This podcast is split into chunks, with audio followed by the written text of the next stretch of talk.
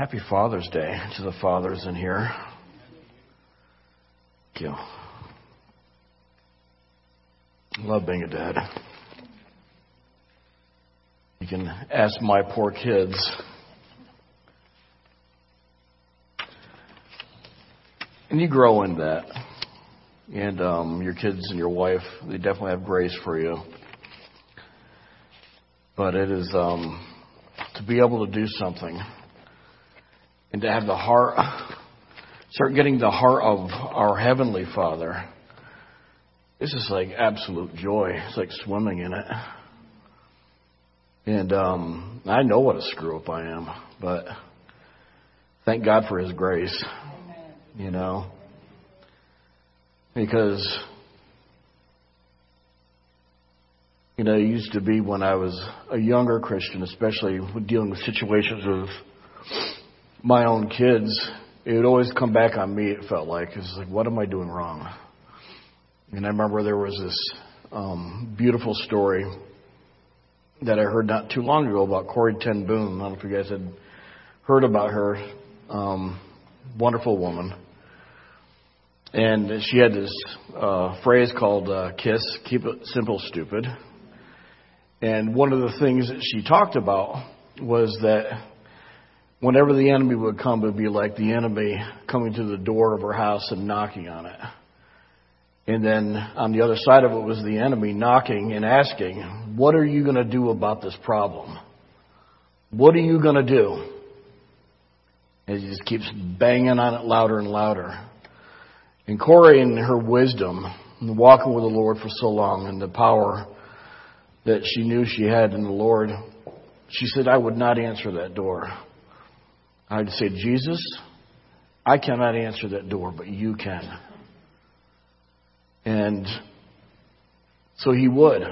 And then Satan would leave. Please don't make mistake of thinking that you can do this by yourself in this life. Greater is he who is in us than he who is in the world. He is in us. Not so we can try harder, like Seth was talking about or be just a little bit better than the Mormons or whomever's out there. Not to attack them, but you guys, you know my heart on that. It's silliness. Christ is being formed in us, the hope of glory.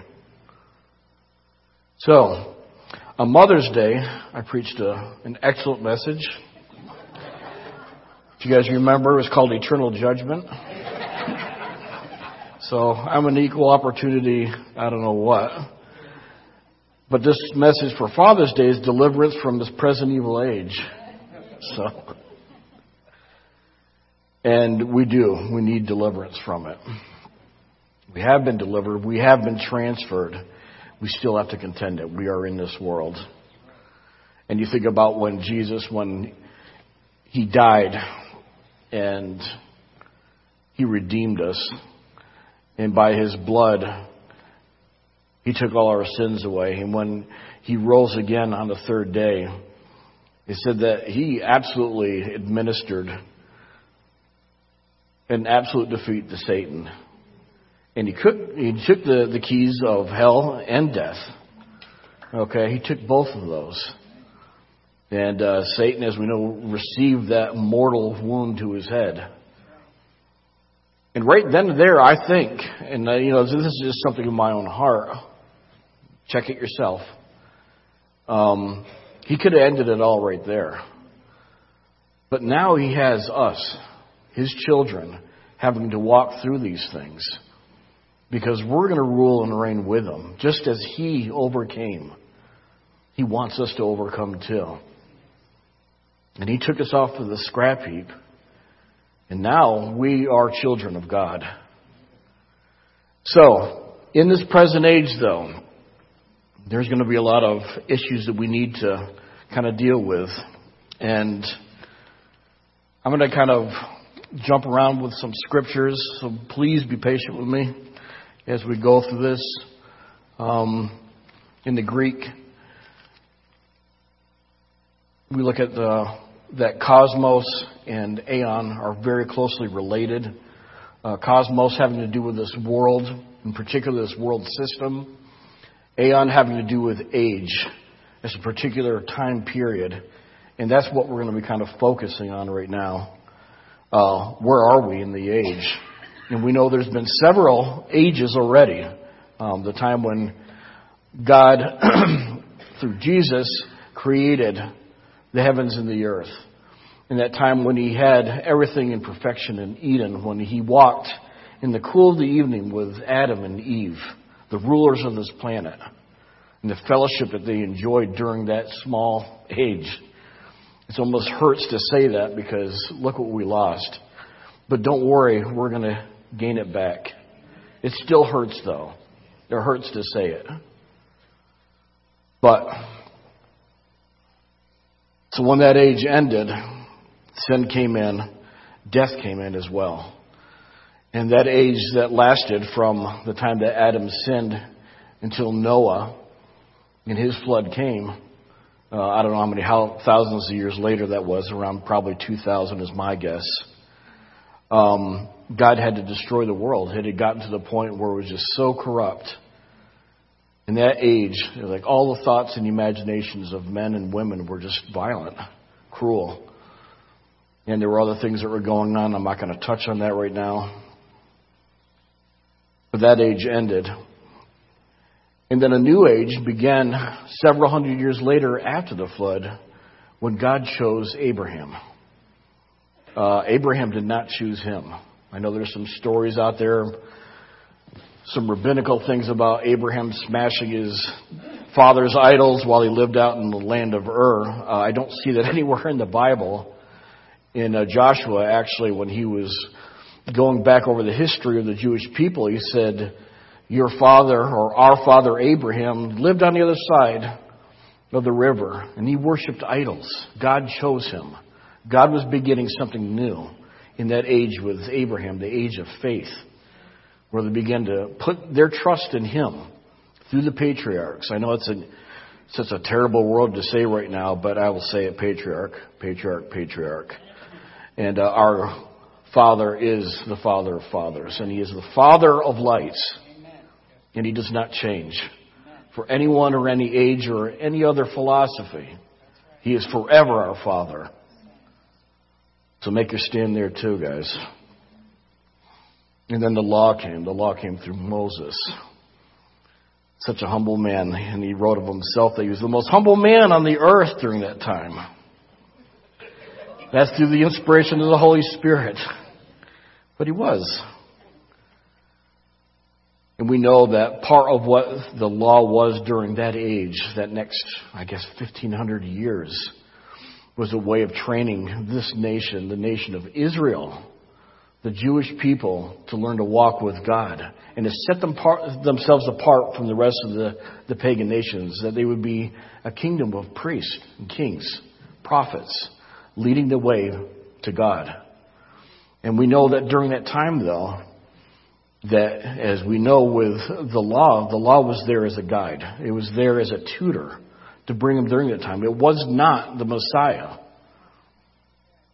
Because we know that under the law, under the law, no man can ever be righteous before God. It's impossible.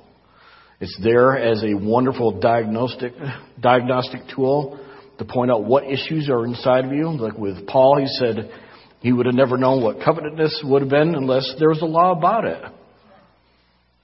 But the thing is, the more you struggle, to fight against these particular sins, the wonderful thing, kind of the scary thing about the law is like the, the more you're going to lose. The more you try, it's like quicksand, the more you're going to sink into it. God had to bring these people to the end of themselves. And so the new age began, though.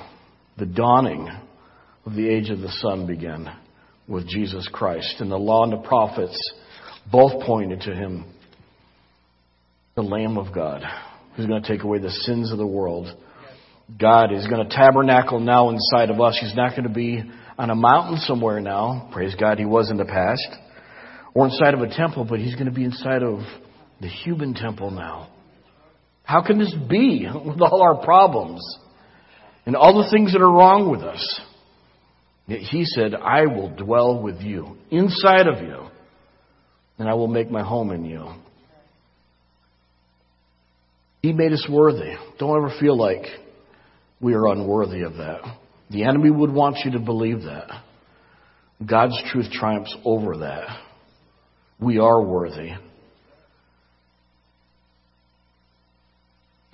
So the ages that we just kind of briefly went through, and there's another one that will be coming up. Hopefully, I'll, I'll hit it at the end.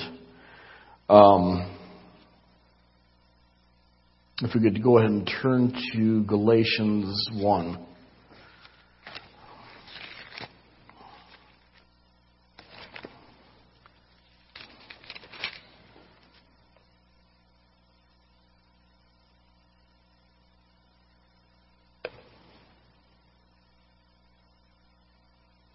Galatians 1, starting with verse 3. Grace to you and peace from God, the Father of our Lord Jesus Christ, who gave himself for our sins, that he might deliver us from this present evil age, according to the will of our God and Father, to whom be glory forever and ever. Amen. And that's one of the things I wanted to call your attention to is that I know one of the things that Christians get kind of picked on and we kind of sit back and I don't know what to say or to do about it. It's like, well, if God, your God is so good, then why is there so much evil in this world? You know, or the other idiotic question is, look, if God is so great, can he make a rock so big you can't pick it up? I hate that question. It's like, yeah, he'd drop it right on your head, too. God loves the pagans, too. He does. But, as we see here, we live in an evil age. And everything in this age, whether it's mass communications and the entertainment industry, education, government, whatever it is, okay, all points towards that we live in an evil age. And why is it evil? It's ruled by an evil God. Satan. He is the God, little g, of this age, who has blinded the minds of people throughout the world through his deceptions. That's what he does. He is the father of what? Lies. And Jesus exposed him mightily. He said, when he speaks, he speaks his native tongue. There's no truth in him. But he'll mix some of that truth in there, though, to make it sound, yeah, a little good. And one of the big lies that he tells us in this age is basically deep down inside, you're a good person. If you just try a little bit harder, a little bit better than that person over there or that one over there. Because that all inflames that pride within us, the flesh. That's what it does. The flesh loves that kind of stuff, that evil competition. But He is the God of this age. He is. That's why, little ones, you see so much badness and craziness that's going on right now. And one of the reasons why you see an increase in this, a lot of it you see manifesting in stress. Even little ones right now. I've met so many who are just like, they're not even teenagers yet, dealing with threat with wanting to harm themselves or commit suicide. This is unheard of. And part of the reason why it's an evil age becoming even more evil. God's not going to restore this age. He's going to finish this age with the coming of His Son. The age of the Son is coming. But we still have a job to do in this age. We are in the world, but we are not of it. You still have to get up and work, Christians. You still have to have a job. You still have to do things. If you're a doctor, keep being a doctor, or a nurse, or a teacher, or a truck driver, or whatever it is, keep doing that to the glory of God. You're there for a reason. It's not a little thing. It's part of your training.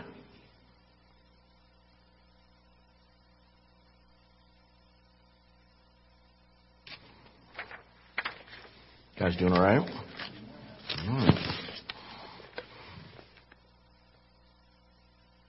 Turn to Hebrews 9.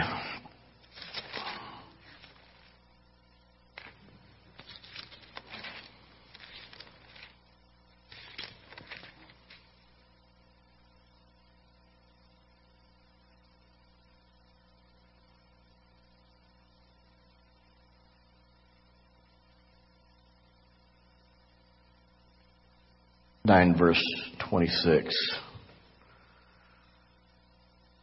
Let's start with 24.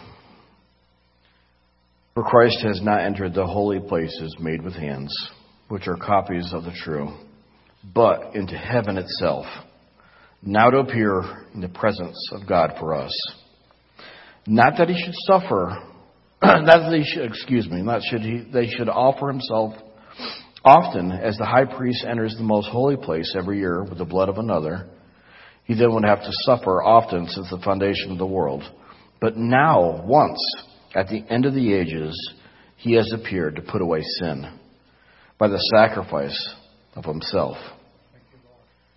And this right here, as we see, is part of that consummation uh, at the end of the age, is the bringing together of all things for God's purposes forever. And everything is going to be summed up in His Son, Jesus. Everything.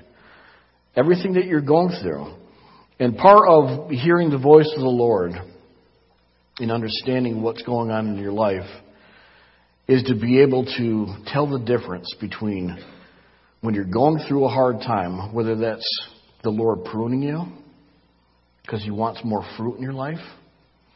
Okay? Hopefully, it's not as what Peter says you're doing stupid and evil things and you're getting punished for those things. Okay? That's part of suffering as well, but we don't want that type of suffering.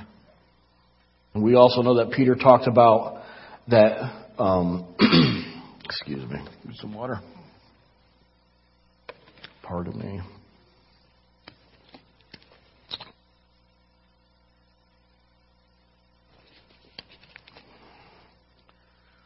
Peter talked about that we have to go through many tribulations. And to enter into the kingdom of God. And it's for the testing of our own soul that is much more precious than gold. And it is. And you think about these things that as God disciplines us and He continues to guide us, and sometimes we don't understand, but we begin to have that understanding that He's doing this for our benefit. You know, when my kids were much smaller, um, and you know, I'd told them to do something he didn't do it, there's a consequence for that. And they didn't understand. They just felt like, you know, a pop on the butt or something like that. And I was like, why, you know, why am I being punished for these things? You know, they didn't really have a grasp of that. But as they grew and matured, they began to understand it's like, well, I need to obey when dad's saying something to me or when mom's saying something to me. I need to obey right away, first time. And then there's a maturing process that goes that not only do you understand what's going on, but also you've gone from a point of, well, I'm just going to do this because I want to do it. You want to start doing good. You want to start pleasing the heart of your mother or the heart of your father because that's what a lot of the relationship should be like. That turning towards the heart right there, the maturing. And it's the same way with, with our Father in heaven as well. You know, in the beginning when we got we went through trials and tribulations, we'd be like a squawking baby, just like, oh my God, get me out of this, you know. What have I done? You know, and it's like it wasn't that big of a deal, but at the time it was painful. But God walked us through it. And hopefully we learned the lesson. You know, I always like that one saying is like we don't really uh in this time and age we don't really fail God's tests, but we do get to take them over. Okay? And it is funny. It's like, thank God we get to take them over. But let's become wise and pass it the first time and recognize it for what it is. Amen? All right. So, this present evil age is coming to an end. And I say, thank God.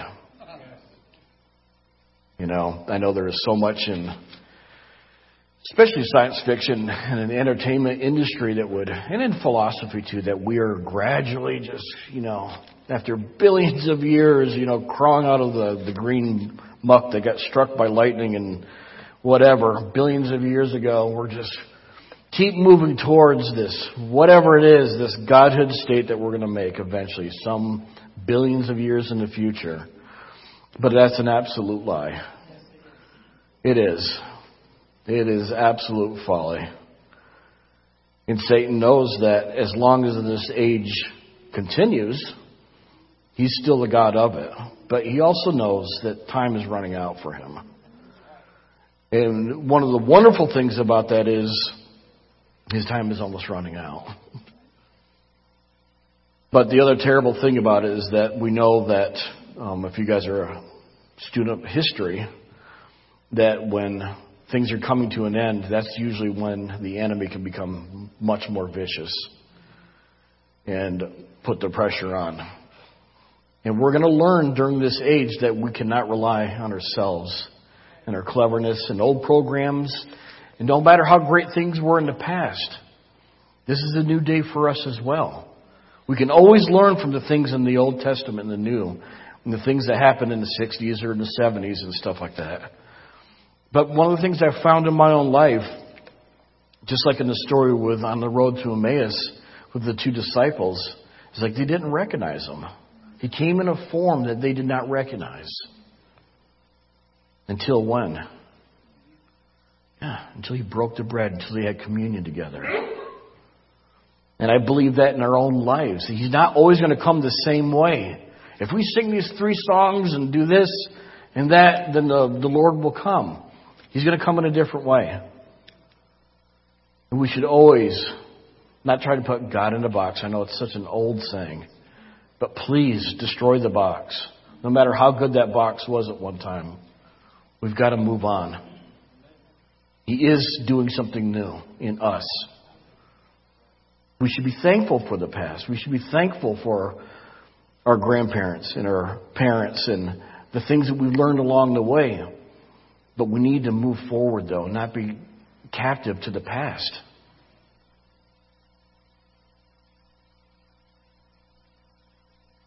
So, one of the things also that we need to look at is that if you are living as if this is the only life that you've got, you are in deception. And that's one of the hallmarks of the end of the age. When his disciples asked Jesus that. Deception is rampant right now.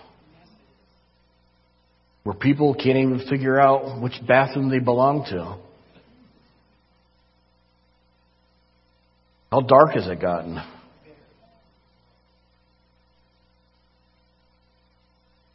His light is coming and His glory is coming on His people, though.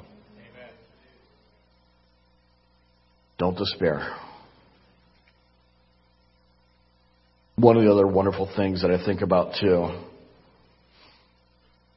is that not only we are waiting for this age to end, but all of creation is groaning. The horror that creation had to go through when sin was introduced. It's not just about us. It's about all of creation. And I think about just like from the beginning when God in His love spoke and all these animals began to come out of the ground and begin to fly and begin to swim. And the relationship that we had with animals back then. Oh my gosh, you sound like you're new age. It's like, no. That's part of who we are. And you think about all the animals that have gone extinct. They're not here anymore because of sin, because of us. I don't want that to continue on. I want the new creation where we get these things back. There's nothing wrong with loving His creation. and being thankful for it. Hopefully, a lot of people who are absolute heathen or pagan, creation will turn them to God and wonder who made all this instead of worshiping the rocks or a dolphin or whatever.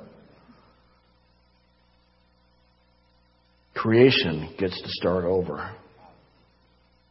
Imagine that. Like you don't have to worry about some animal attacking you anymore. Anyway.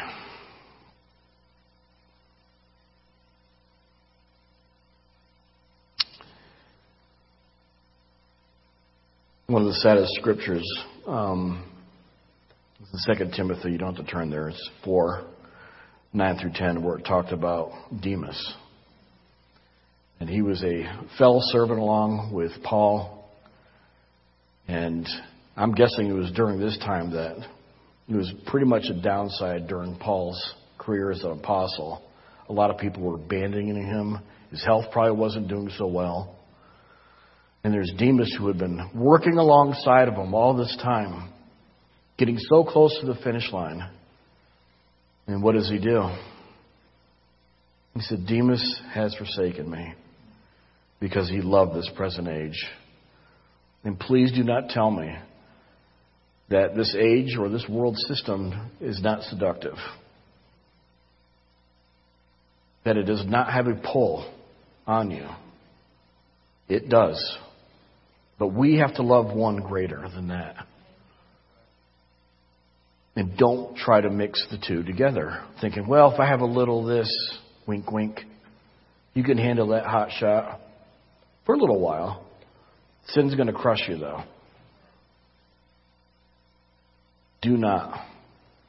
Am I saying you can't go on a vacation or enjoy a movie or to have a steak or any of those things? No. You're not little children anymore. You can enjoy those things. John the Baptist, he fasted and then he didn't drink wine. What about the Son of Man? What did he do? He came drinking wine and eating. And they said he was a glutton and a drunk. Who cares what the world says?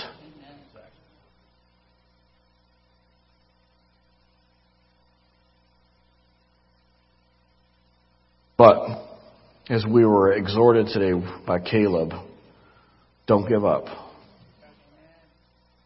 Have that spirit that he's got, a fighter. Remember, we talked about Caleb and Joshua not too long ago. He was ready for the fight, just as much as when he was a young man and when he was an old man. And he transferred that down to his kids. Look at his daughter, how bold she was. Go read it yourself. Have that spirit inside of you, the one that believes in the living God. Kind of wrapping things up here. I had a weird dream last night. And the Lord, that's usually how He kind of speaks to me because I can have a tendency, not so much um, as it was when I was younger, but to get really distracted. So at nighttime, He's usually got my attention. And in that dream, I was with Becky, and we were walking around um, at this big, giant church. I said, wow, this place is awesome. I mean, it's just beautiful the way they did it. The architecture, packed, full of people. And I remember we went in there and I was walking around and I remember it was just like, it was just, everything about it was very captivating. Excuse me. And, um, but the more I looked, it's just like, it just became it just seemed to me like it was very, it was like, it was almost like Disney World. It started becoming like that. Very, I mean, there were even like circles on the ground, like social distancing, you know, between these lines. And I was like, this is, this is kind of a weird place. And I remember looking at another portion of the church because it was gigantic. And I remember thinking, I was like, is that a roller coaster over there? I was like, wow, this is, place is really, uh, they got a lot of stuff going on here. And I remember, like, I, I went over, someone called me hey, why don't you go check out our, our children's service?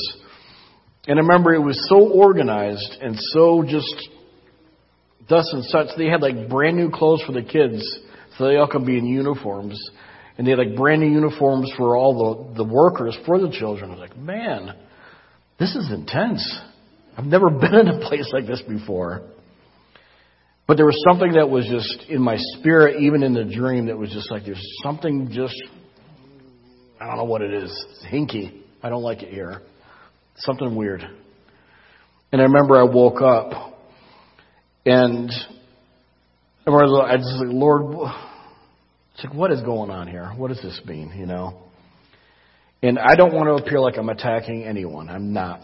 Okay? I'm not saying this about anyone's ministry because I think that's stupid. But the Lord, what He said to me is like, don't exchange my presence for programs.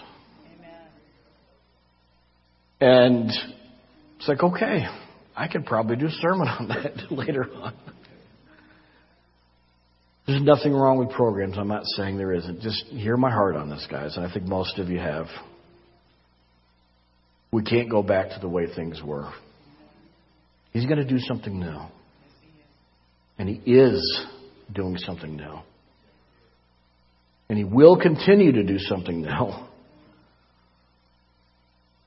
Well, that's one of the things that this present age surely has such a hold on is entertainment.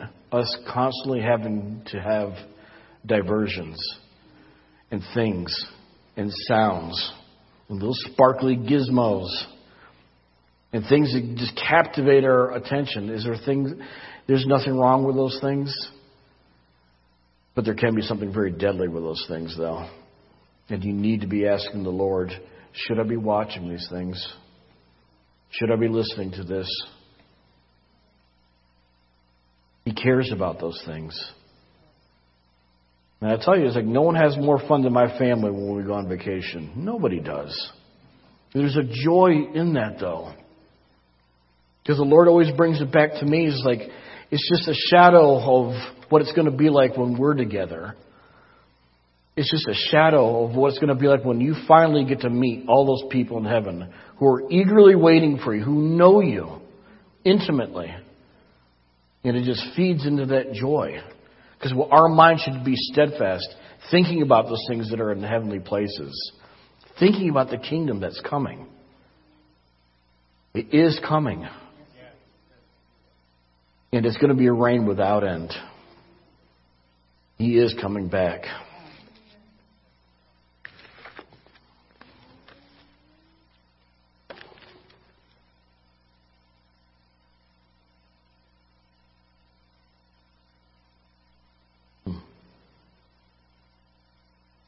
You guys turn to Psalm 27, and we'll wrap this up. Psalm 27.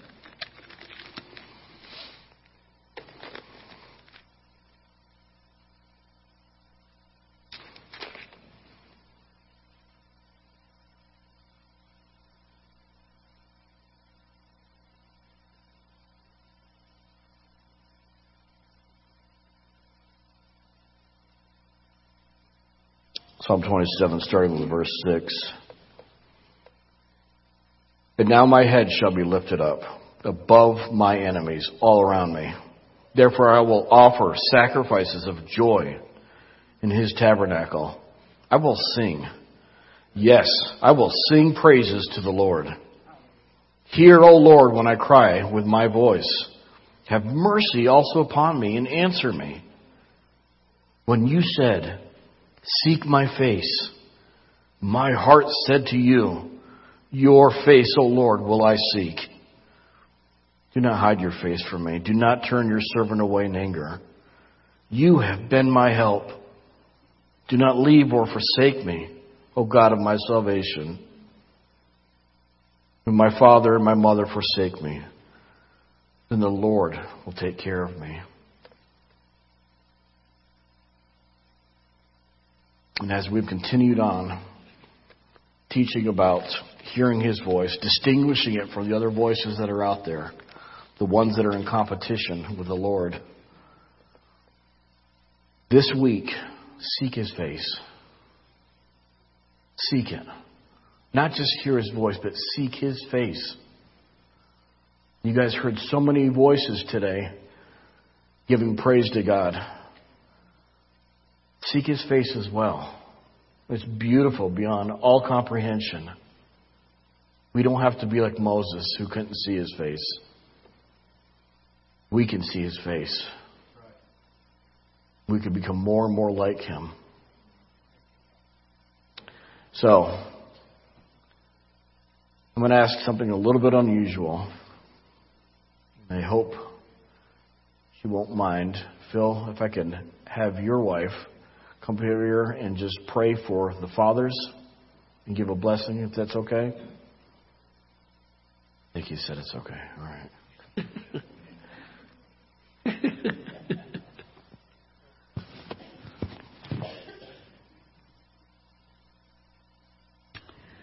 Let's pray.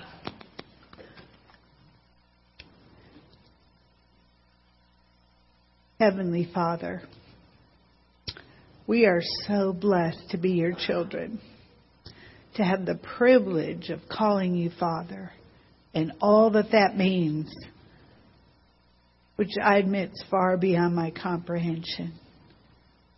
And yet, I am so thankful that I have felt and continue to feel the loving, surrounding care that you give to us as your children. And Father, I want to lift up each father that's here.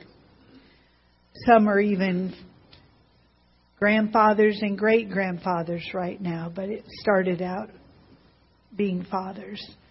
I pray that by your Holy Spirit you would instill in each of them your character, your fatherhood, so that they can be examples of that to their children, their grandchildren, and, and someday great grandchildren, if you tarry. Because we, we know, Lord, that that fatherhood is foundational in our existence on this in this world, this cosmos. Because it all started with you speaking your word of life, breathing life into Adam.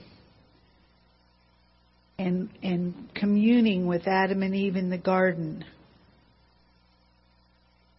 And then it it has filtered down into all of creation. So, Lord, I pray that you would give all these fathers and potential fathers, Lord. We have some young men here who, by your grace, will one day be fathers, that they would have your character, be able to share the, your fatherhood with with others.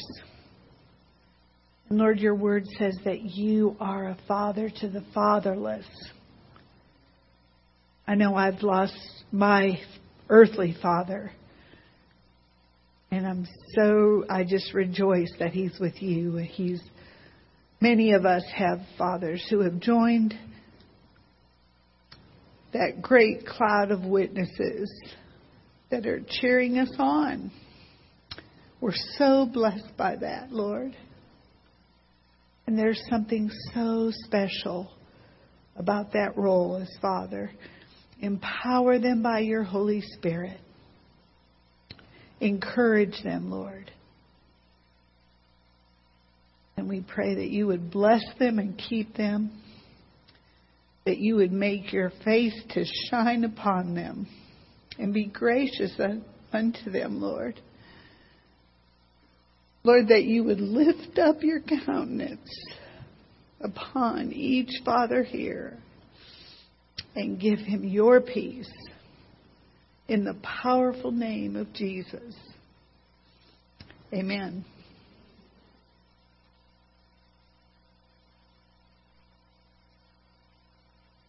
Please go do so. Um, the elders would hang out if you guys need ministry. Come up quietly. Um, Daniel and Seth, do you guys need to get going? You guys hang out for a little bit in case from ministry stuff? Yes. All right. Good. Well, guys, thank you. And uh, happy Father's Day. And it was a pleasure sharing the word with you guys. Take care.